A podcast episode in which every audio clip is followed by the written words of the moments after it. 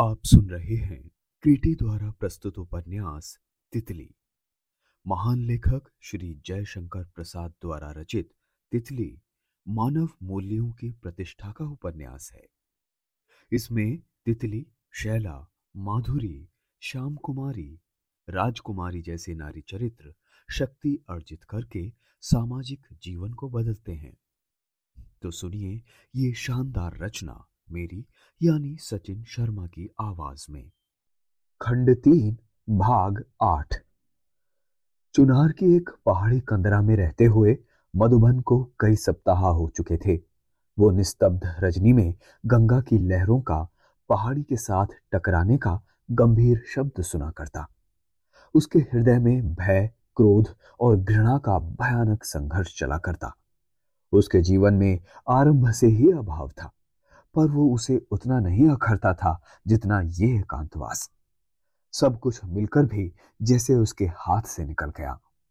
छोटी सी गृहस्थी, उसमें तितली सी युवती का सावधानी से भरा हुआ मधुर व्यवहार और भी भविष्य की कितनी ही मधुर आशाएं सहसा जैसे आने वाले पतझड़ के चपेटे में झड़कर पत्तियों की तरह बिखर कर 3-13 हो गई। वो अपने ही स्वार्थ को देखता, दूसरों के पचड़े में ना पड़ा होता तो आज ये दिन देखने की बारी न आती। उसने मन ही मन विचार किया कि समूचा जगत मेरे लिए एक षड्यंत्र रच रहा था और मूर्ख मैं एक भावना में पड़कर, एक काल्पनिक महत्व के प्रलोभन में फंसकर आज इस कष्ट में कदर्थित हो रहा हूं। उसके जीवन का गणित भ्रामक नहीं था और फल अशुद्ध निकलता दिखाई पड़ रहा है, तब ये दोष उसका हो ही नहीं सकता। नहीं, इसमें किसी दूसरे का हाथ है। मुझे पिशाच के भयानक जंगल में फंसाकर सब निर्विघ्न आनंद ले रहे हैं। कौन? राजू, तितली, मैना, सुखदेव, तहसीलदार और शैला। सब चुपचाप। तब मैं कितने दिनों तक छिपा छिपा फिरूंगा? और शेरकोट, बंजरिया, उसमें तितली का सुंदर सा मुख। सोचते सोचते उसे झपकी आ गई। भूख से भी वो पीड़ित था। दिन ढल रहा था, परंतु जब तक रात ना हो जाए बाजार तक जाने में वो असमर्थ था। उसकी निद्रा स्वप्न को खींच लाई। उसने देखा तितली हंसती हुई अपनी कुटिया के द्वार पर खड़ी है। उधर से इंद्रदेव घोड़े पर उसी जगह आकर उतर गए। उन्होंने तितली से कुछ पूछा और तितली ने मंद मुस्कान के साथ न जाने क्या उत्तर दिया। इंद्रदेव प्रसन्न से फिर घोड़े पर चढ़कर चले गए। उस समय अपने को उसने घुंची की लता की आड़ में पाया। वो छिपकर देख रहा है। हाँ, फिर सुखदेव आता है। वो भी तितली से बात करके चला जाता है। स्वप्न की संध्या दिन को ढुलकाकर रात को बुला लाई। अंधेरा हो चला, तारे निकल आए। उसे फुसफुसाहट सुनाई पड़ी। तितली अपने अंचल में दीप लिए किसी को पथ दिखलाने के लिए खड़ी है। उसका मुख धूमिल है। वो घबराई सी जान पड़ती है। दूसरा दृश्य अंधकार में और भी मलिन, कलुषपूर्ण हृदय की भूमिका में अत्यंत विकृत होकर प्रतिभासित हो उठा। शेरकोट, खंडहर। उसमें भीतरी ये लिपिपुती चूने से चमकीली एक छोटी सी कोठरी और राजो बन ठन कर बैठी है। क्यों? किवाड़ बंद है। भीतर ही वो शीशे में अपना रूप देख रही है। बाहर किवाड़ों पर खटखट का शब्द होता है। वो मुस्कुराकर उठ खड़ी होती है। स्वप्न देखते हुए भी मधुबन और बलपूर्वक पलकों को दबा लेता है। आंखें जो बंद थीं वो मानो फिर से बंद हो जाती हैं। आगे का दृश्य देखने में वो असमर्थ है। तब वो पुरुष है, उसको मान के लिए मर मिटना चाहिए, परंतु ये नीच व्यापार यूं ही चलता रहे। कुत्सित प्राणियों का कालिमा पूर्ण नहीं, अब नहीं। संसार उसको अपने एक कोने में सुख नहीं, आनंद नहीं, किसी तरह जीवन को बिता लेने के लिए भी अवसर नहीं देना चाहता। तो जिनको मैं परम प्रिय मानता हूं, उनका अपमान, चाहे वो उन्हीं की स्वीकृति से हो रहा हो, नहीं होने दूंगा। नहीं, वो सपने का वीर हुंकार कर उठा। पहले तितली ही, हाँ, उसी का गला घोटना होगा। उसे प्यार करता हूं, नहीं तो संसार में न जाने कहां क्या हो रहा है, मुझे क्या। नहीं, तितली को मेरी रक्षा के बाहर संसार में जाने से अपमान, कुत्सा और दुख भोगना पड़ेगा। मैं चढ़ूंगा फांसी पर और चढ़ने के पहले एक बार सबको जी खोल कर गाली दूंगा, संसार को, हाँ इस पाजी नीच और कृतघ्न संसार को, जिसने मेरा मूल्य नहीं समझा और मुझे हाहाकार में व्यथित देखकर धीरे धीरे मुस्कुराता हुआ अपनी चाल पर चला जा रहा है। ये क्या रहने के लिए उपयुक्त है? तब ठीक तो अंधकार है। वो फिर उसी बंजरिया में घुसता है। फिर तितली का भोला सा सुंदर मुख, उसका साहस विचलित होता है, शरीर कांपने लगता है और आंखें खुल जाती हैं। वो पसीने से तर उठ बैठता है। दिन ढल चुका है। वो धीरे धीरे अपनी कंदरा से बाहर आया। गंगा की तरी में खेत सुनसान पड़े थे, फसल कट चुकी थी। दूर पर किले की भद्दी प्राचीर ऊंची होकर दिखाई पड़ी। वो धीरे धीरे बाजार की ओर न जाकर किले की ओर चला। सूर्य डूब रहे थे। अभी कोयले से भरी हुई छोटी सी हाथगाड़ियां रिफॉर्मेटरी के लड़के ढकेल रहे थे। मधुबन ने आंख गड़ा कर देखा, वो रामधीन तो नहीं है? है तो वही। वो वेग से चलने लगा और रामधीन के पास जा पहुंचा। उसने कहा, रामधीन? रामधीन ने एक बार इधर उधर देखा, फिर जैसे प्रकृतिस्थ हो गया। इधर कई महीनों से वो धामपुर को भूल गया था। उसे अच्छा खाना मिलता, काम करना पड़ता, तब अन्य बातों की चिंता क्यों करे? आज सामने मधुबन, क्षण भर में उसे अपने बंदी जीवन का ज्ञान हो गया।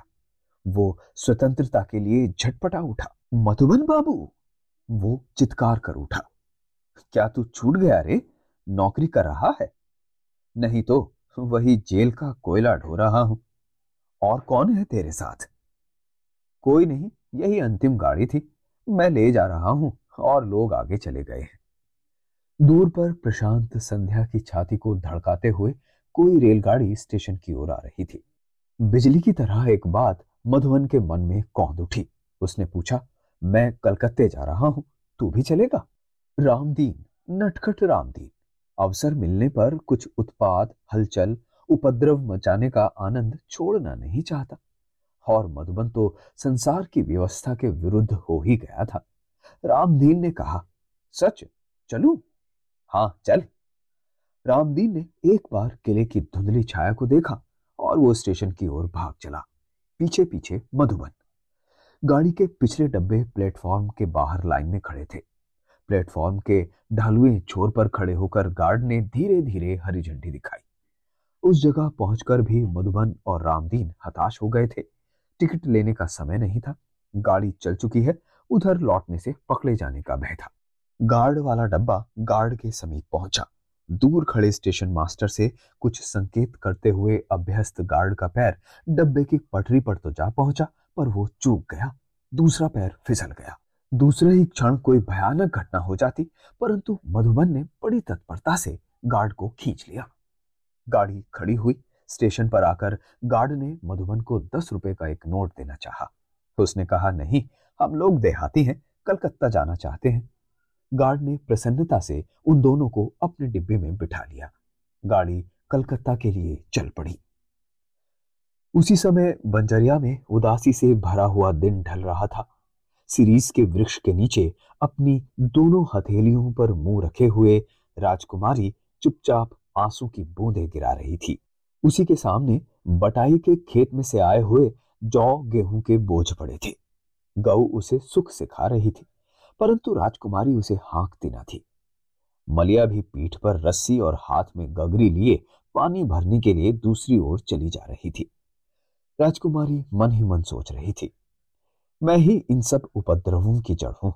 न जाने किस बुरी घड़ी में मेरे सीधे साधे हृदय में संसार की अप्राप्त सुख लालसा जाग उठी थी, जिससे मेरे सुशील मधुबन के ऊपर ये विपत्ति आई। तितली भी चली गई, उसका भी कुछ पता नहीं। सुना है कि कल तक लगान का रुपया न जमा होगा तो बंजरिया भी हम लोगों को छोड़ना पड़ेगा। हे भगवान! वैशाख की संध्या आई। नारंगी के हल्के रंग वाले पश्चिम के आकाश के नीचे संध्या का प्राकृतिक चित्र मधुर पवन से सजीव हो हिल रहा था। पवन अस्पष्ट गति से चल रहा था। उसमें अभी कुछ कुछ शीतलता थी। सूर्य की अंतिम किरणें भी डूब चुकी थी, किंतु राजकुमारी की भावनाओं का अंत नहीं। सहसा तितली ने पास आकर कहा, मलिया कहाँ गई जीजी? क्या तुमने गऊ के ही खाने के लिए इतना सा बोझ यहाँ डाल दिया है? वही दृढ़ स्वर, वही अविचल भाव। राजू ने चौंक कर उसकी ओर देखा। तितली, तू आ गई? मधुबन का पता लगा? मुकदमे में क्या हुआ? कहीं पता नहीं लगा, और ना तो उसके बिना आए मुकदमा ही चलता है। तब तक हम लोगों को मुंह सीकर तो रहना ही होगा जीजी। जीना तो पड़ेगा ही। जितनी सांसें आने जाने को हैं उतनी चलकर ही रहेंगी। फिर ये क्या हो रहा है? कहकर उसने गांव को हाँकते हुए अपनी छोटी सी गठरी रख दी। आग लगे ऐसे पेट में, जीकर ही क्या होगा? भगवान मुझे उठा ही लेते तो क्या कोई उनको अपराध लगता? मैं भी तुम्हारी इसी बात सोचकर छुट्टी पा जाती जीजी, पर क्या करूं, मैं वैसा नहीं कर सकती। मुझे तो उनके लौटने के दिन तक जीना पड़ेगा, और जो कुछ वो छोड़ गए हैं उसे संभाल कर उनके सामने रख देना होगा। तितली की प्रशांत दृढ़ता देखकर राजो झल्ला उठी। वो मन ही मन सोचने लगी, पढ़ी लिखी स्त्रियां क्या ऐसी ही होती हैं? इतनी विपत्ति में भी जैसे इसको कुछ दुख नहीं। न जाने इसके मन में क्या है। मनुष्य इसी तरह प्राय दूसरे को समझा करता है। उसके पास थोड़ा सा सत्यांश और उस पर अनुमानों का घटा टोप लाद कर वो दूसरे के हृदय की ऐसी मिथ्या मूर्ति गढ़कर संसार के सामने उपस्थित करते हुए निसंकोच भाव से चिल्ला उठता है कि लो, यही है वो हृदय जिसको तुम खोज रहे थे। मूर्ख मानवता। राजकुमारी ने एक बार और भी किया।